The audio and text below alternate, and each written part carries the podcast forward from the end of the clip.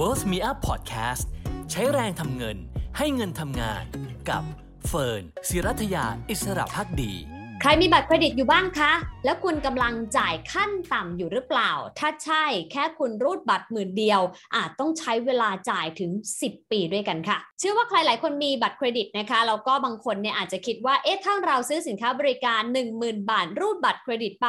จ่ายแค่ขั้นต่ำ500 บาทก็น่าจะดี จริง ๆ แล้วระวังให้ดีเลยค่ะ เพราะว่าอาจจะหนี้บานไม่รู้ตัวนะคะ เพราะว่าการที่เราจ่ายแค่ขั้นต่ำทุกเดือนทุกเดือน ต้องบอกว่าดอกเบี้ยนั้นเพิ่มขึ้นมหาศาลแล้วก็กินเวลานานทีเดียวค่ะ กว่านี่จะหมดได้ ยกตัวอย่าง 3 วงเงินนะคะที่เราใช้ในการรูดบัตรตั้งแต่ 10,000 บาท 50,000 บาท แล้วก็ 1 0 0 0 0แบาท บนเงื่อนไขที่ว่าระหว่างทางไม่ได้รูดบัตรเพิ่มเติมเลยนะคะ และถ้าเราจ่ายขั้นต่ำ5%นะคะเพราะว่าตอนนี้สถาบันการเงินเขาลดขั้นต่ำจาก 10%เหลือ 5%ให้ เพื่อให้เรามีสภาพคล่องในช่วงโควิด -19 ซึ่งอนาคตอาจจะมีการเปลี่ยนแปลงขั้นต่ำได้เนี่ยนะคะถามว่าในแต่ละยอดนั้นดอกเบี้ยที่ต้องจ่ายทั้งหมดจะเป็นเท่าไหร่ และเมื่อไหร่เราจะใช้หนี้หมดนะคะ อย่างเช่นยอดแรก 10,000 บาทค่ะ ดอกเบี้ยรวมสุดท้ายต้องจ่ายเนี่ยสูงถึง 3,602 บาททีเดียวนะคะ หรือใช้เวลาถึง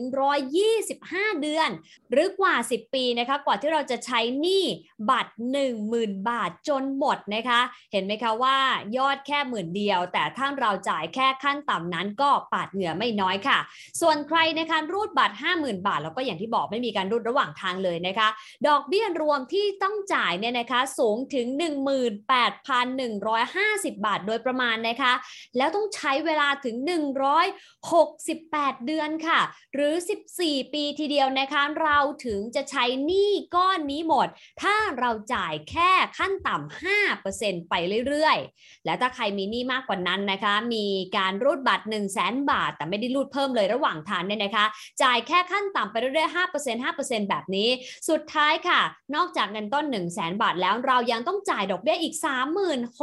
36,330 บาทด้วยนะคะ แล้วก็ใช้เวลานานถึง 186 เดือน หรือ 15 ปีครึ่งด้วยกันค่ะ กว่าจะจ่ายหมดทั้งต้นและดอกนะคะ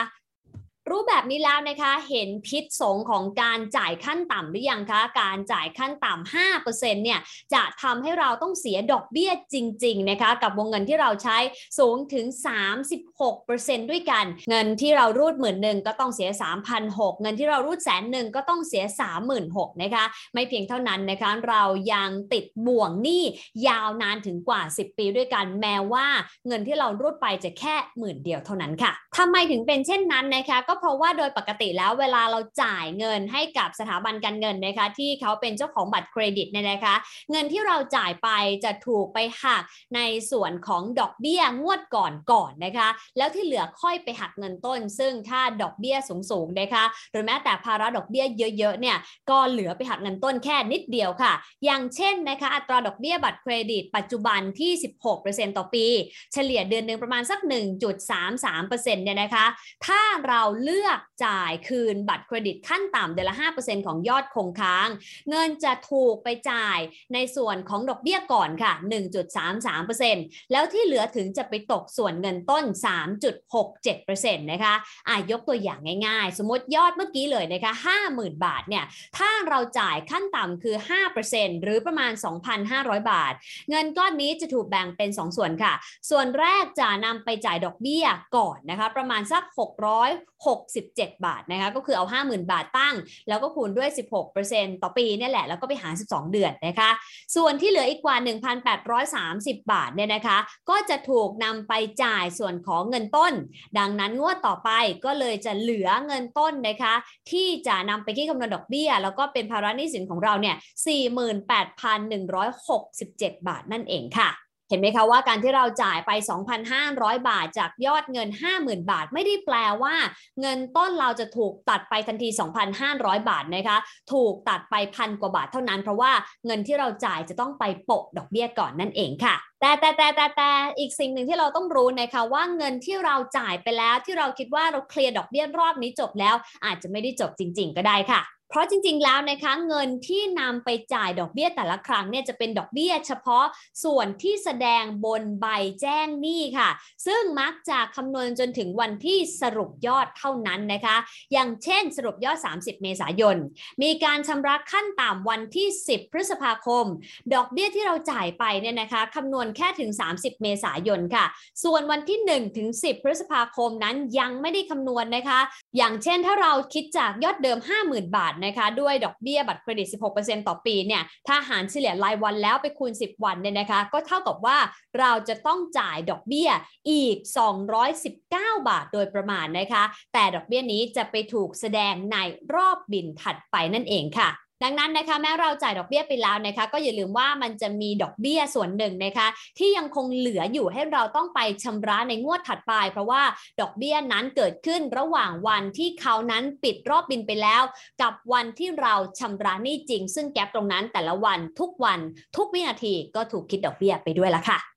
อย่างไรก็ตามจริงๆ แล้วบัตรเครดิตไม่ได้มีแต่ข้อเสียแต่อย่างเดียวนะคะเหรียญมี 2 ด้านเสมอค่ะ บัตรเครดิตถ้าใช้ให้ถูกก็มีข้อดีมากมายทีเดียวนะคะ แต่ก็มีเคล็ดลับเหมือนกันค่ะ อย่างแรกเลยคือเราต้องจ่ายเต็มจำนวนภายในวันที่กำหนดไว้นะคะ ซึ่งจะทำให้เราได้สิทธิประโยชน์มากมาย ไม่ว่าจะเป็นคะแนนสะสม cashback หรือว่าส่วนลดแล้วก็สิทธิพิเศษต่างๆ ด้วยนะคะ ส่วนที่ 2 ค่ะ คือถ้าเราเนี่ยเป็นคนใช้เงินเก่งนะคะ เราอาจจะจำกัดวงเงินของบัตรเครดิตไว้ แล้วก็พกบัตรเครดิตให้น้อยใบฟันเองเนี่ยก็พกแค่ 2 ใบเท่านั้นเองเพียงพอแล้วนะคะ และสุดท้ายค่ะเคล็ดลับที่ฟันใช้เสมอก็คือ เวลาที่เรารูดจ่ายสินค้าบริการใด ๆ ก็ตามแต่นะคะเฟิร์นจะมีการโอนเงินสดนะคะจากบัญชีหนึ่งไปยังอีกบัญชีหนึ่งที่เราเอาไว้ตัดบัตรเครดิตค่ะ เพื่อเรามั่นใจนะคะว่าแต่ละรอบในการใช้จ่าย เราสามารถที่จะชำระคืนได้เต็มวงเงิน แล้วก็ตามดิวที่กำหนดหรือในนึงก็คือเรามีเงินที่จะจ่ายสดๆจริง ๆ แค่เราใช้บัตรเครดิตเพื่อสิทธิประโยชน์เท่านั้นเอง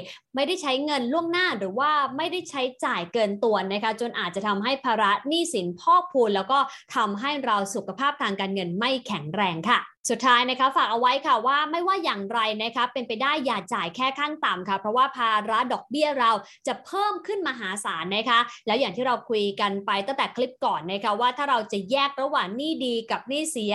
ถ้าเราจ่ายแค่ขั้นต่ำเราแยกได้เลยว่านี่คือหนี้เสียแน่นอนนะคะ เพราะว่าต้นทุน 36%ของดอกเบี้ยไม่มีทางเลยนะคะ ที่เราจะหาผลตอบแทนจากสินค้าบริการทั้งตัวเงินและไม่ใช่ตัวเงินนั้น มาให้คุ้มค่ากับดอกเบี้ยที่ต้องเสีย แถมเรายังต้องเป็นหนี้อีกนานถึงกว่า 10 ปีด้วยเรียกได้ว่าไม่มีอะไรที่คุ้มเลยจริง ๆ นะคะ ถ้าจ่ายขั้นต่ำดังนั้น จ่ายให้เต็มวงเงินจะดีกว่าค่ะ หรือถ้าจ่ายไม่ไหวก็อย่าซื้อเลยดีกว่าค่ะ